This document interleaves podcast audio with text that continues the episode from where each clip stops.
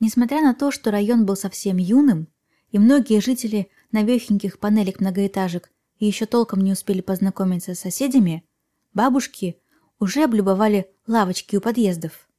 Часами некоторые из них сидели, наблюдая, как суетливая молодежь тащит в дом с трудом купленные телевизоры, заносит чехословацкие мебельные стенки или просто избавляется от строительного мусора, делая ремонт. На дворе конец 70-х, начало 80-х.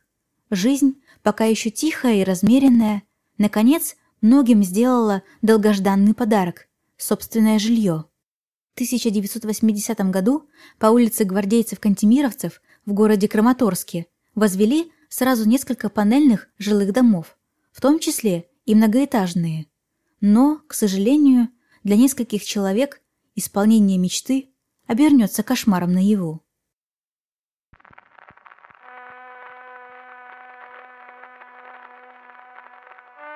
Это «Упыриное королевство». Добро пожаловать! Меня зовут Саша, и это подкаст о монстрах, настоящих или выдуманных, городских легендах, от которых мурашки по коже, и время от времени про истории реальных преступлений. Этот эпизод относится к специальному летнему формату небольших выпусков. И здесь вы услышите историю маленького советского города и его неприглядной, раскрытой случайно, тайне. Даже сегодня, почти 40 лет спустя, местные жители вспоминают о произошедшем очень неохотно. Летом 1981 года бабули, сидевшие на лавочке около девятиэтажки на улице гвардейцев-кантемиросов, сплетничали. Темой разговора стала подозрительная, почти мистическая череда смертей, произошедшая в одной и той же квартире. «Сгинули все трое», — говорила одна женщина. «Один за другим, и мать последняя». «Что, и дети? Здоровые ж были! Девчонка-то красавица, глаз не отвести!» добавляла другая. Дело было вот в чем. Годом ранее, в 1980-м, сдали тот самый девятиэтажный дом. Квартиры оперативно заселяли порядочные советские граждане. Дети облюбовали новенькую игровую площадку во дворе. Вот-вот должна была открыть двери недавно построенная школа поблизости. Все в том же 80-м году в одну из квартир девятиэтажки новостройки заезжает семья – мать и двое детей-подростков. Немногим спустя 17-летняя девушка, дочь хозяйки, стала чувствовать себя плохо, хотя ранее никогда на здоровье не жаловалась. Начиналось все с малого – слабость, повышенная утомляемость, постоянные головные боли. А через год, в возрасте 18 лет, девушка умерла. И далее совсем странное. Спустя еще год в больнице скончался ее 16-летний брат, и чуть позже их мать. Причина у всех одна – лейкоз, рак крови. Болезни медики быстро списали на плохую наследственность. Соседи начали шептаться, мол, нехорошая квартира. Пусть дом и новый, и семья первые владельцы, но как объяснить, что от здоровых людей за два года не осталось и следа? Наверняка с глаз или того хуже – родовое проклятие. Суеверный страх гулял по подъезду. Жители дома, поднимаясь и спускаясь по лестнице, стремились поскорее миновать лестничную клетку, где располагалась злополучная квартира, отводили глаза от двери, ведущую в странное жилье. Но все же пустыми осиротевшие стены простояли недолго. Квартиру передали другой семье, которая, осчастливенная приобретением, не расспрашивала соседей о предыдущих владельцах. Однако счастье новоселов продлилось недолго. В 87 году у новых жильцов квартиры при загадочных обстоятельствах заболел неизлечимым недугом сын-подросток, который вскоре умер. Следом заболел его младший брат.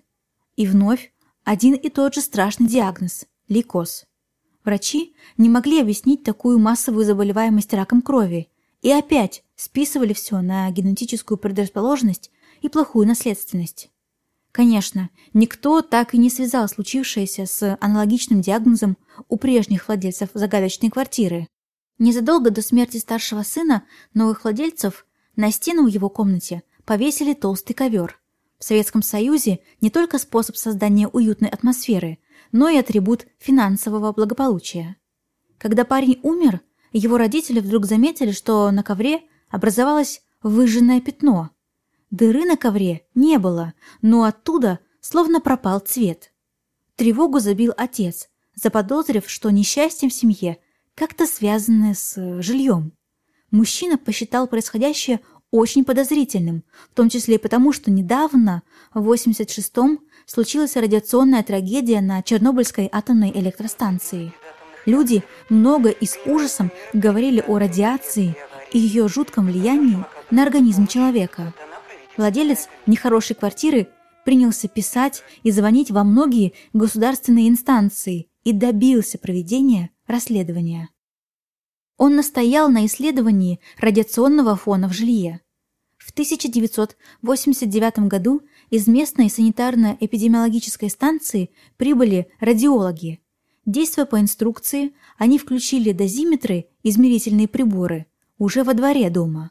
Устройства тут же показали 200 микрорентген в час, что в 10 раз выше нормы. В подъезде наблюдалось небольшое превышение нормального уровня радиации, а на пороге той самой квартиры дозиметры снова зашкаливали.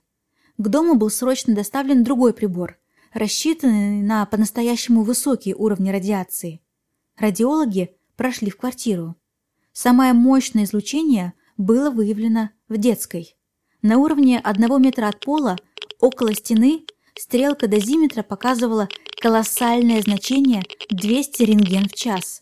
Этим и объяснялось выжженное на ковре пятно – Столь же высокие дозы излучения фиксировались в смежной квартире за стеной и в квартире этажом выше.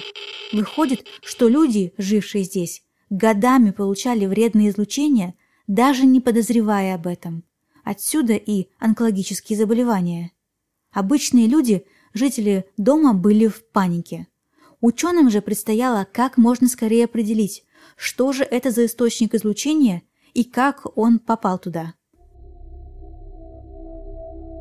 Изначально думали о куске кобальта в стене, но тут же отмели эту версию, ведь за 9 лет с момента постройки дома прошло бы уже два периода его полураспада, и он не мог бы излучать радиацию так сильно. Тогда все размышления шли к тому, что в стене цезий. Его период полураспада – 33 года. Людей из опасных квартир отселили. Из нехорошей квартиры вырезали кусок стены – и отправили в Институт ядерных исследований. Причем люди, которые выполняли эти работы, помимо специализированной экипировки, огородили себя свинцовыми пластинами. Этими же пластинами был огражден водитель грузовика, который вез фрагмент стены для изучения. В Институте ядерных исследований из куска стеновой панели извлекли маленькую капсулу размером 8 на 4 мм с цезием 137 опасным радиоактивным веществом внутри. Это была деталь радиоизотопного уровнемера, которую потеряли рабочие в Каранском карьере Донецкой области в конце 70-х. Капсулу пытались найти в кучах щебня, но так и не нашли и смирились. Позднее следствие установило, что поиски радиоактивной капсулы были организованы неудовлетворительно, а причиной инцидента стала банальная халатность. Ну а щебень чуть позднее использовали для изготовления плит для панельных домов. И в итоге капсула оказалась замурована в бетонной стене дома в Краматорске. Когда цезий нейтрализовали, восстановили кусок стены в панельке, гамма-фон в квартирах нормализовался. Но люди не верили, что вещи и мебель не накопили радиации. Жильцы выдвинули ряд требований по обследованию их квартир и оказанию медицинской помощи. По итогам специализированной проверки 17 человек были признаны пострадавшими от радиационного облучения, получили инвалидность. Инцидент стал причиной смерти шести человек, четырех несовершеннолетних и двух взрослых, но никто так и не был привлечен к ответственности за случившееся. Тот факт, что дом представлял из себя мини-Чернобыль, обнаруженный только через 9 лет с момента начала странных смертей, до сих пор заставляет удивляться. Да, источник излучения удалось найти и устранить. Радиационный фон в доме пришел в норму. Однако многоэтажка надолго обрела дурную славу. Много лет в ней было весьма тяжело продать или сдать квартиру. Жильцы даже пытались добиться от местных властей отселения, но другие квартиры им никто давать не спешил. Панелька стоит на своем месте до сих пор. Многие и по сей день живут в этом доме, стараясь не вспоминать так называемый радиационный инцидент. Эти события и Чернобыль, и Краматорск запустили волну радиофобии, страха перед радиацией и электромагнитным излучением. Например, в январе 90 -го года, когда еще не были известны точные причины Краматорской трагедии, работники Универсама-1 сообщили в санитарно-эпидемиологическую службу о якобы обнаруженном в стене источнике радиоактивного излучения.